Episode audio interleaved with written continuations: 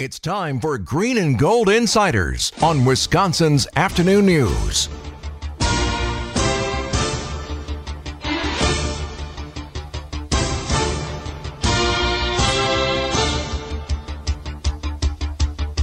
Let's welcome in our guy, Jason Wilde, Wilde and Tausch, ESPN Milwaukee, 9 a.m. to noon. Wilde, how you doing?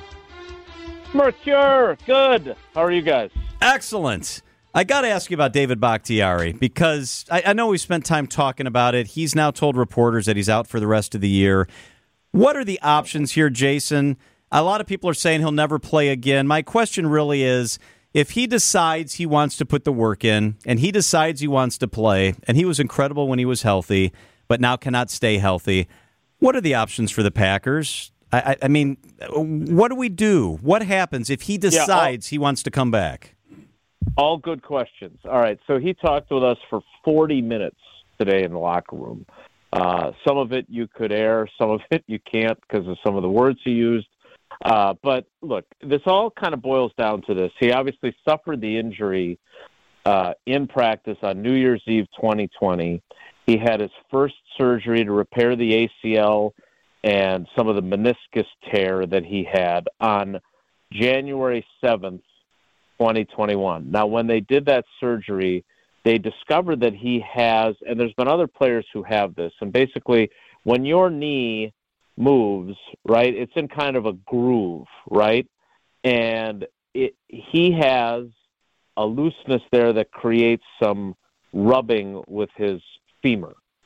And so they knew that this existed, but there there are player there are people, humans, not just football players, but there are people that have this issue and it never becomes problematic. It, the symptoms never arise. They don't cause the player or the human problems, and you never really know that you have this kind of, for lack of a better term, deformity.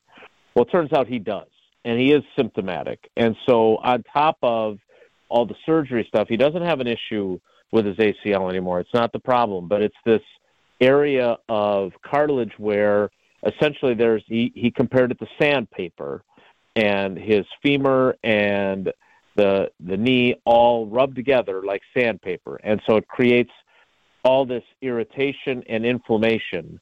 And so he has been having his knee essentially drained regularly, uh, setting some records in the Packers uh, training room for the amount of fluid he has had drained at times. The record apparently is now 166 cc's, which is about four fluid ounces of liquid uh, and then trying to play with it. So this is basically what they did was they knew that this could be an issue, but they wanted to fix everything else that was wrong with his knee and hope that there wouldn't be issues. Now, looking back as he explained it, does he wish that on January 7th, 2021, when they did the initial surgery, they had also fixed what this used to be called microfracture procedure. He wished that they would fix that groove to to smooth it out. Yeah, knowing that. But his point was if you don't know for certain that it's a problem, you don't want to do a surgery you don't necessarily have to do. And unfortunately for him, it turns out they do have to have it. So he will have that surgery next. It will be his sixth total surgery, including his appendectomy, his emergency appendectomy last year, his fifth surgery since he injured his knee on that fateful New Year's Eve at practice. So, from the Packers' standpoint, Jason, uh, like a trade is certainly off the table. This is devastating for Bakhtiari. It's very expensive for the Packers no matter what happens, I would have to think. What is a logical course of action with him for the rest of this year and as you look into the offseason if it gets that far? Yeah, so he's he's got a forty million dollar cap number for next year. He's got a base salary of twenty million. Uh, you know, if they were to move on from him, they would actually reduce their salary cap number. So would, they would actually there'd be a cap savings overall, even though there'd be dead cap money. Uh, but but basically, they've got a couple of options. One would be he is under contract for next year. They could have him play under that contract. I don't see any way in God's green earth that you have him playing on a forty million dollar cap charge for 2024. So then your next two options are a negotiate some sort of a new contract that would include because he's going to have a lot to prove a pay cut which you can earn back via incentives, We remember when Mason Crosby did that uh, after he had that bad season in 2012. He came back. It wasn't an injury related, but he came back and had his best season and earned back every penny that he had taken as a pay cut. So that would be the next option. And then the final option is move on from him and see if, you know, cut him and see if somebody else, if he wants to continue his career, and I don't say this callously, but then his knee is somebody else's problem. Uh, the problem is then you don't have one of the best left tackles in history to do it. So those are kind of the options. Again, he has to have this surgery. He has to go through all the rehab. He said very clearly his goal is to be ready for training camp next year, uh, whether that's here or somewhere else. Jason, we'll have you on Monday as well before the game, so we'll do a little deeper dive on Packers Raiders uh, on Monday. Uh, but it looks like this extended time off is at least help from an injury standpoint, with the exception of Bakhtiari, of course. It seems like it's been a, a pretty productive practice week that way.